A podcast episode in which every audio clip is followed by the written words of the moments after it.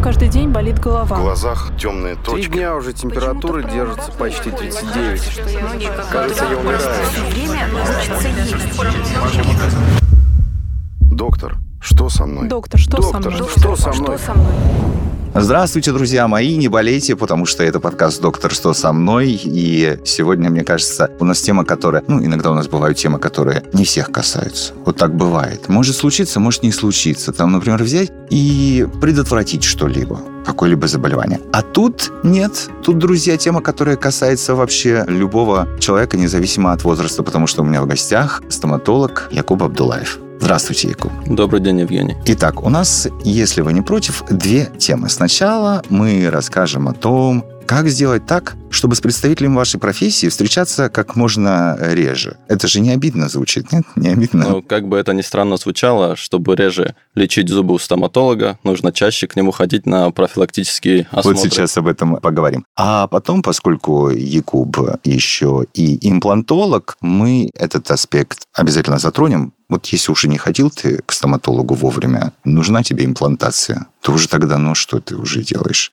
Но начнем сначала. Итак, человек э, среднего возраста, а средний возраст – это у меня так, я сам для себя его определяю, от 18 до где-нибудь до 60. Вот такой вот у меня средний возраст. Человек среднего возраста для того, чтобы у него были здоровые зубы, для того, чтобы реже ходить к стоматологу, что он должен делать? Понятно, что раз в полгода, хочешь не хочешь, ты придешь к стоматологу, ну, чтобы не чаще. Изначально, допустим, человек как перешел из переходного возраста в зрелый, и во время переходного возраста он как бы должен посетить стоматолога У вас там свои градации. Да, Ну-ка, хотя бы первый да- раз. Давайте, а то у меня с 18 до 60, а у вас из переходного это, возраста это в зрелый. это, Это, не как? важно, когда либо его родители приводят, Ага. вот, как у него появились постоянные зубы. Если мы Вот. говорим о взрослой стоматологии, Мгм. он должен понимать, какие его зубы, у него есть ли стираемость, индивидуально, все индивидуально. Он должен знать о своей полости рта максимально много, чтобы правильно проводить индивидуальную гигиену. Чистить зубы, ополаскиватели, ирригаторы и так далее. Чистка зубов и вообще индивидуальная гигиена – это достаточно просто. Выбрать зубную щетку, пасту, но в то же время человек должен обладать какими-то минимальными количествами знаний, чтобы это делать правильно. То есть приходит к вам еще совсем юный человек, все постоянные зубы, все, 18 точно. Прихожу к стоматологу и говорю, доктор Абдулаев, расскажите мне, пожалуйста, мои особенности, какие они могут быть? Даже если вы не спросите, он обязан вам сказать слабая эмаль, повышенная стираемость, слабые десна. А чувствительность? Чувствительность, тоже, то же да? самое. Мгм. Ну, это я обобщил как слабая эмаль. Как нужно часто проводить профессиональную гигиену, то есть гигиену у стоматолога. И исходя из этого, исходя из состояния мягких тканей, то есть чувствительность, стираемость, цвет, по цвету уже можно сказать многое. Ну, то есть стоматолог смотрит на цвет и понимает... Да, э, от м, чувствительности, опять-таки, ну, вот эти явные факторы. Допустим, у пациента сильная чувствительность или слабая эмаль. Когда он даже дышит холодным воздухом, у него болят зубы. Исходя из этого, ему нужно чистить зубы максимально мягкой зубной щеткой с мягкими щетинками и исключить полностью отбеливающие зубные пасты с отбеливающим эффектом, потому что они травмируют эмаль и появляются дефекты уже твердых тканей, которые уже нужно именно лечить. Вы сами стали говорить о щетке. Щетку самому себе подбирать неправильно. Правильно, чтобы должен это сказать тебе стоматолог. Ну, в идеале, да. Но если у пациента состояние полости рта как у 50%, то он, в принципе, может подобрать. Но многие стремятся отбелить зубы в домашних условиях, покупают зубные щетки с жесткими щетинками Мгм. и отбеливающую зубную И пасту. вот это вот Да. начинается вот это вот. Грубо труд, говоря, труд. как чистят обувь, так Да, да. чистят и зубы. Так. Это неправильно. Неправильно. А как правильно? Есть определенные движения. Давайте так. Сейчас мы расскажем о том, как правильно чистить зубы. Потому что то, что вы сейчас сказали, это такая распространенная история. Берешь и, да, как вы сказали, чистишь как обувь. Вот это вот трешь. Чем жестче трешь, тем тебе кажется, что ты лучше делаешь. Значит, нам надо определить, какая цель, когда человек чистит зубы. Вот какая перед ним стоит цель. Потому что я слышал, что эта цель отполировать эмаль для того, чтобы бактерии как можно меньше к ней могли подсоединиться. Нет, это Нет, неправильно. неправильно. Если вы с этой целью будете чистить зубы, вы ее повредите, и верхний слой эмали, он обладает защитным действием.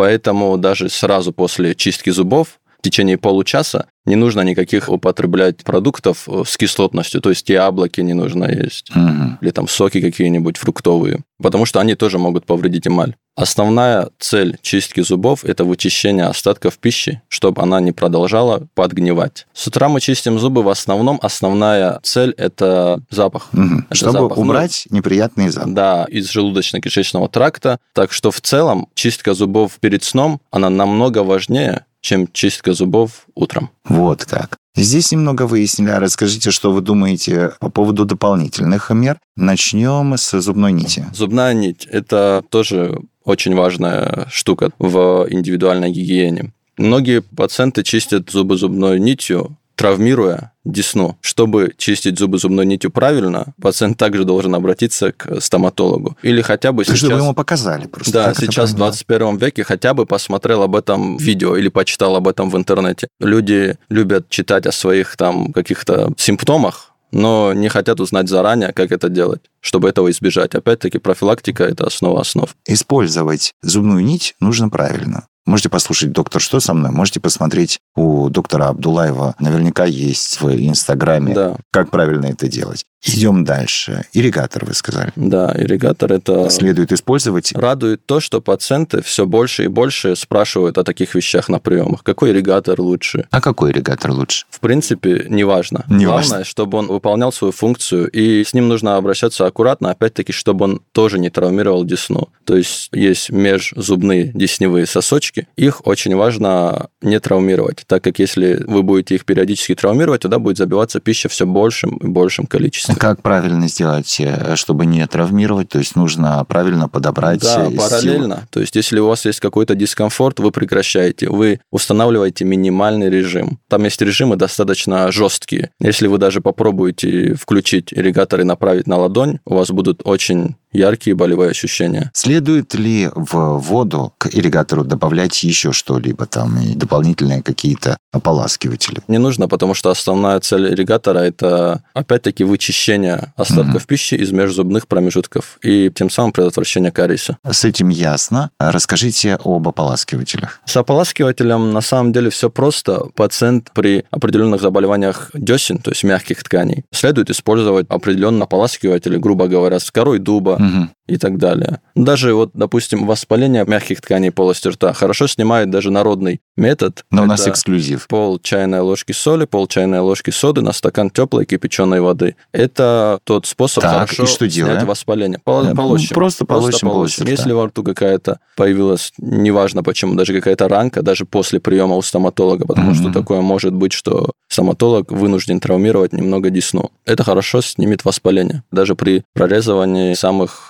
злых зубов мудрости. Тогда мы идем по вашему плану. Вернемся немного потом к нашему разговору. А по поводу злых зубов мудрости, скажите, пожалуйста, тут неоднократно слышал о том, что... А давайте мы от них сразу избавимся, потому что толку от них никакого, а вот э, вреда нанести могут э, много. Вот вы как относитесь к В такому? 90% случаев это правда. Лучше от них избавиться, потому что очень редко, ну, плюс-минус, не обязательно это 90%, Мгм, но часто они неправильно прорезываются, то есть занимают неправильное положение в полости рта, тем самым смещают зубной ряд, травмируют впереди стоящий зуб, и за счет того, что они неправильно прорезались, вокруг них неправильная конфигурация мягких тканей, то есть десны. За счет этого там застревает большое количество пищи, которое пациент, как правило, не может самостоятельно достаточно хорошо вычистить. Она начинает гнить, но восьмые зубы, ладно, их можно удалить, но рядом-то зубы, которые Которые нужны нормально с- прорезаны. Мгм. Да, поэтому их лучше своевременно удалить.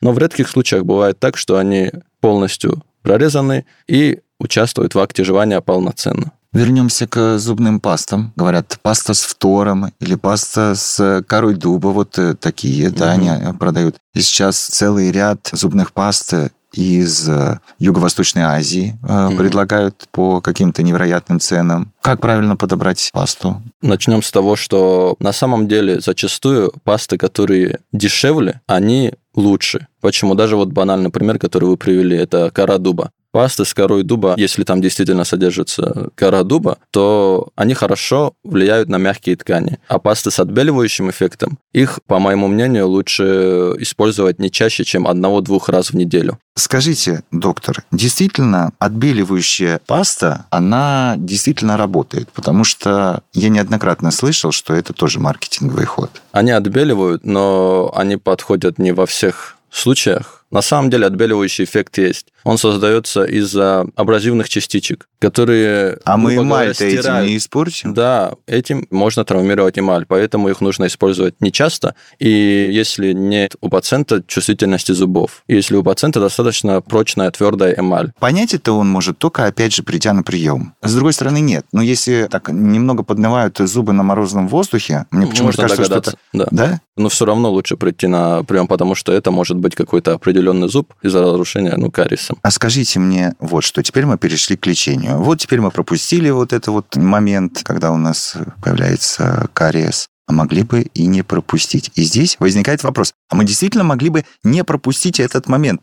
Человек может понять, что у него вдруг немного начинается э, кариес. Или только когда уже ты видишь там черную точку, или когда ты видишь и уже, не дай бог, начинает болеть у тебя, вот тогда уже ты идешь такой, говоришь, я, несмотря на то, что у вас недавно был, вот у меня какая история. В основном такого нет. Пациент, человек не может сам. Поэтому так важны именно профилактические осмотры. Плюс ко всему важна профессиональная гигиена полости рта, такая как ультразвуковая очистка, ну, airflow, это пескоструй, и полировка. Заядлые курильщики, они должны проводить эту процедуру раз в три месяца. Ну, также любители кофе на постоянной основе, кто пьет кофе, они должны раз в три месяца проводить профессиональную гигиену полости рта. То есть удалять зубные отложения, зубные камни, которые и так вредят, и из-за зубных камней они приводят к пародонтиту, при котором можно потерять вроде бы здоровые зубы, не затронутые То есть это уже болезнь десен, из-за которой можно потерять э, Э, зуб. Десен и кости. Ага. Десна – это покрывная ткань.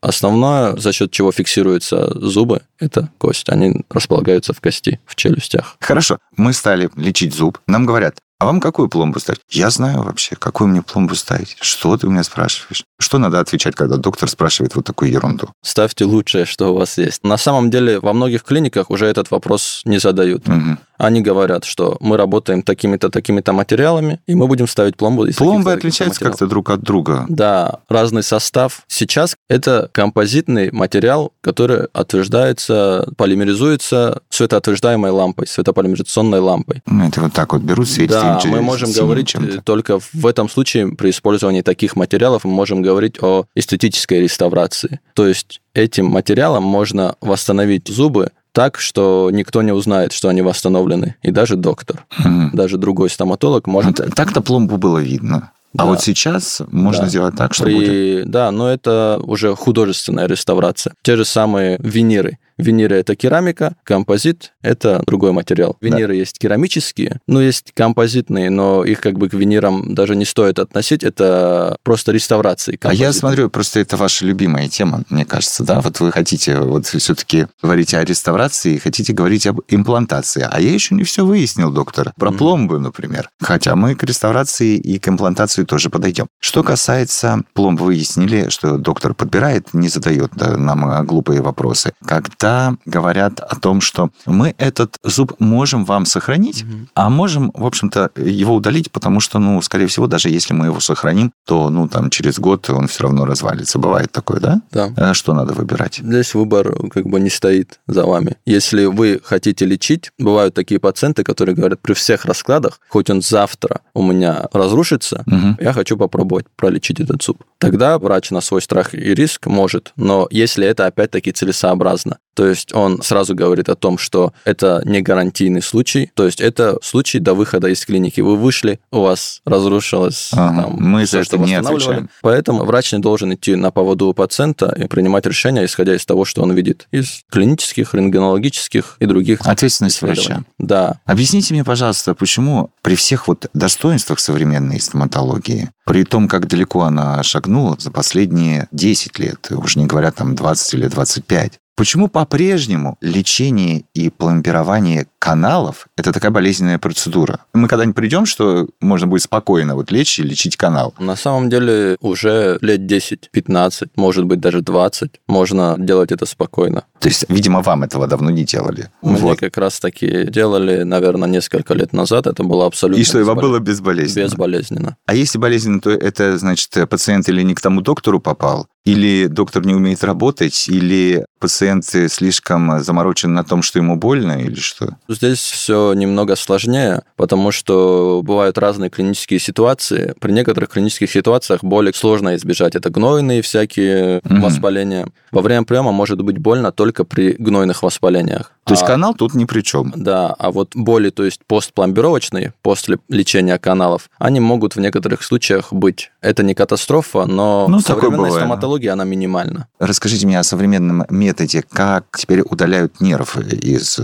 зуба. Удаление нерва, оно практически за последние 20-30 лет оно не изменилось. Удаление нерва это просто это давайте не очень давайте важно. спорить. Это Но относительно неважный процесс. лет 20 назад мне туда мышьяк совали. Сейчас, а сейчас тоже, сейчас тоже некоторых Тоже? местах- Да, могут. Но этим занимаются в основном в государственных клиниках. Тоже, опять-таки, по показаниям или за счет большого количества пациентов, которые они не успевают пролечить. А удаление нерва – это процесс относительно лечения каналов Мгм. не столь важный. Главное – это вычищение, хорошо их обработать механически, медикаментозно и хорошо А обтурировать. что значит не важно? То есть его можно не удалять, что ли? Нет, его удалять несложно. Манипуляция относительно неважная. Главное, механически медикаментозно обработать канал, то есть придать ему ту форму, которая нужна для хорошей, лучшей пломбировки, то есть для хорошей обтурации канала. И все. Тогда мы закладываем фундамент под Когда доктора реставрацию. спрашивают, задают вопросы, иногда действительно это ставит в тупик пациента. Следующий вопрос, который может поставить в тупик пациента. Мы вам сейчас поставим коронку. Скажите, пожалуйста, мы оставляем зуб живым или мы удаляем оттуда нерв, и он становится, как правильно это называется, мертвый зуб, неживой зуб, Депульпированный, да. депульпированный. Без пульпы. И ты сидишь такой и думаешь, чего? Откуда я знаю, какой под коронкой должен быть зуб? Мгм. Но я знал, что когда-нибудь я буду вести вот такой подкаст, и доктор мне ответит. Ну, во-первых, если пришлось депульпировать зуб по каким-то причинам, тогда больше показана коронка, нежели восстановление этого же самого зуба пломбой после лечения каналов. То есть Мгм. чаще показана коронка. Потому что при лечении каналов часто разрушенность зуба, она большая. Но если мы говорим о том, что по каким-то показаниям нужно установить коронку на какой-то зуб, сейчас в современной стоматологии часто можно избежать депульпирования, то есть удаления нервов. То есть если... Жив- Зуб оставался живым. Да, чтобы- потому что сейчас потихоньку все стоматологи, это ортопедическая стоматология, то есть протезирование, переходят с металлических каких-то, с металла, керамик полностью на керамическое протезирование. При этом препарирование, обтачивание тканей, оно минимально. И можно не Спокойно трогать. Да, оставлять не- зуб, э, да, не депульпировать. Ну и как раз мы плавненько подходим к вашей любимой теме. Ну что, начнем с имплантации. Можно коротко этот э, процесс э, обрисовать? Вот э, как я себе его вижу, берут тебе на это место, где нет зуба, ввинчивают шуруп, на шуруп ввинчивают зуб искусственный. Так? Да. Но так, как да, бы это давайте очень поправьте меня. поверхностно. Ну, многие пациенты вообще считают, что имплант путают со штифтом, который устанавливается в канал зуба. То есть при утрате зуба по каким-то причинам вы потеряли зуб. Вы должны понимать, что не должно пройти много времени до того, как вы должны там что-то сделать. Потому что потеря одного зуба, она отрицательно влияет на весь зубной ряд этой челюсти, где он находился, и противоположной, и на сустав. Но это в запущенных случаях. Но, в принципе, минимальные изменения будут. Опять-таки, соседние зубы начинают страдать, то есть весь зубной ряд начинает перестраиваться. И если пациент потерял один зуб, то второй ему потерять уже легче. И То есть- так дальше потом. А третий еще легче. да, да, да, да. И так Мгм. один за другим. Поэтому так важно, как вы потеряли зуб. Если пациент говорит, что ему, в общем-то, это не мешает, и жевательная эффективность у него не пострадала, он также может есть мясо и другую пищу. Но все равно пациент должен понимать, что это важно, так как костная ткань в области этого зуба без той нагрузки, которую он получал,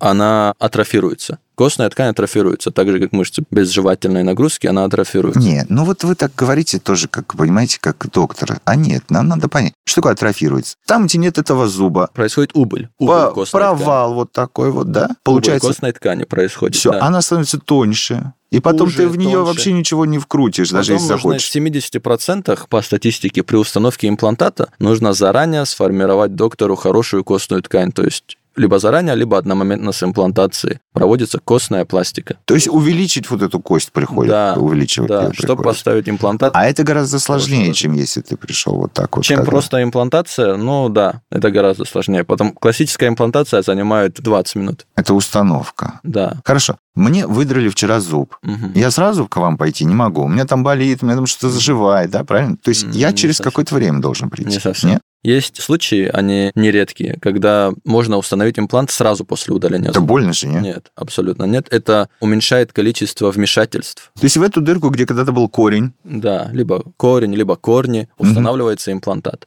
Может быть, понадобится опять-таки костная ткань, костная пластика небольшая, потому что имплантат, он по форме не соответствует корню идеально. Иногда требуется костная ткань, костная пластика, иногда это можно сделать без нее. Это называется одномоментная имплантация. Также есть отсроченная классическая имплантация. Это вы потеряли зуб, уже не нужно приходить вам на следующий день. Тогда уже лучше подождать в течение пары, тройку, нескольких месяцев, пока костная ткань восстановится. 4-5 месяцев. После этого врач направляет вас на компьютерную томографию, где мы видим состояние костной ткани, то есть ее высоту, толщину, расстояние до важных анатомических структур. Видим, нужна ли костная пластика или не нужна, и подбираем размер имплантата. Первый этап, он хирургический, это установка имплантата, ну, часто классическая имплантация, установка имплантата, все зашивается, вы уходите, и как будто ничего и не произошло. Есть там швы, какое-то воспаление, послеоперационный отек незначительный, но вы ждете несколько месяцев, пока имплантат приживается. Он там внутри, вы обо всем забыли.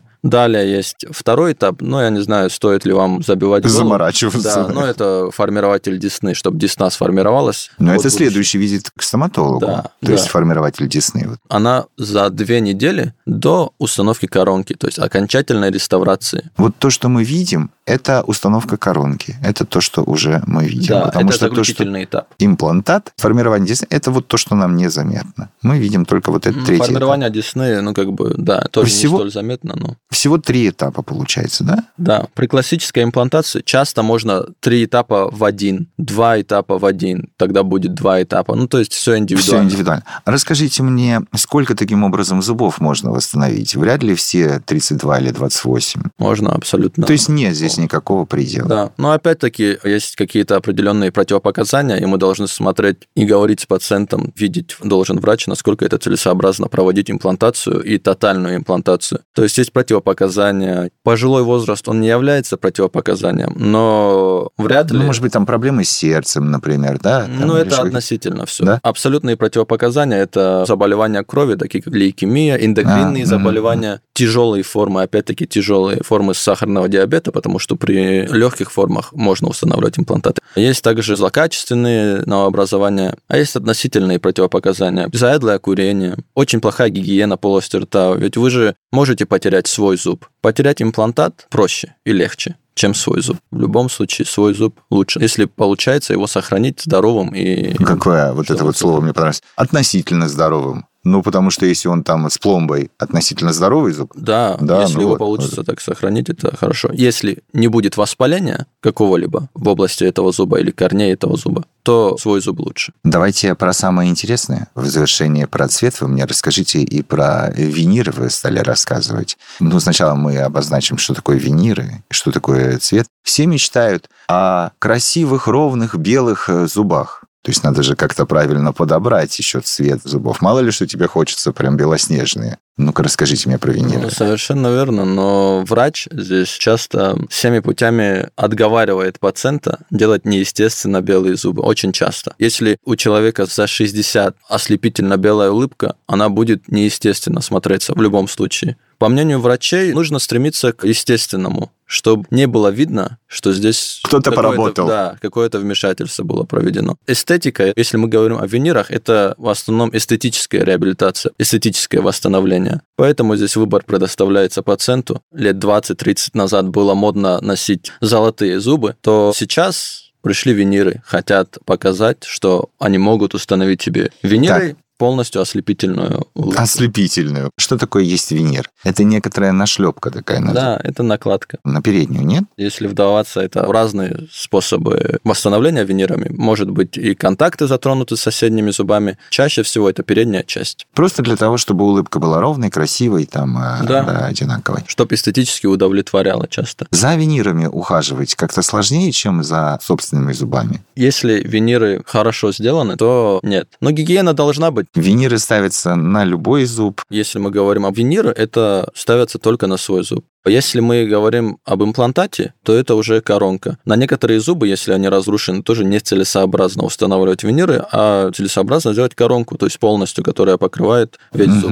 Но эстетически он не будет отличаться от винира. Винир просто для того, чтобы минимально травмировать зуб. Давайте теперь в э, подкасте «Доктор, что со мной» дадим людям какой-то важный совет от э, доктора, от э, стоматолога, который необходимо соблюдать с утра до вечера, с вечера до утра в любом возрасте для того, чтобы как можно меньше видеться со стоматологом не чаще, чем раз в полгода. Учитывая свои особенности, о которых сказал вам доктор, тщательно соблюдать индивидуальную гигиену и приходить на профилактические осмотры и не бояться. Спасибо вам за то, что вы выбрали такую замечательную профессию, за то, что Вам сегодня спасибо, что позвали. пришли к нам. Наконец-то мы точки над «и» такой вот сложной, на мой взгляд, теме расставили. Доктор Якуб Абдулаев, стоматолог, хирург-имплантолог, был сегодня гостем моего подкаста «Доктор, что со мной?». Всего доброго.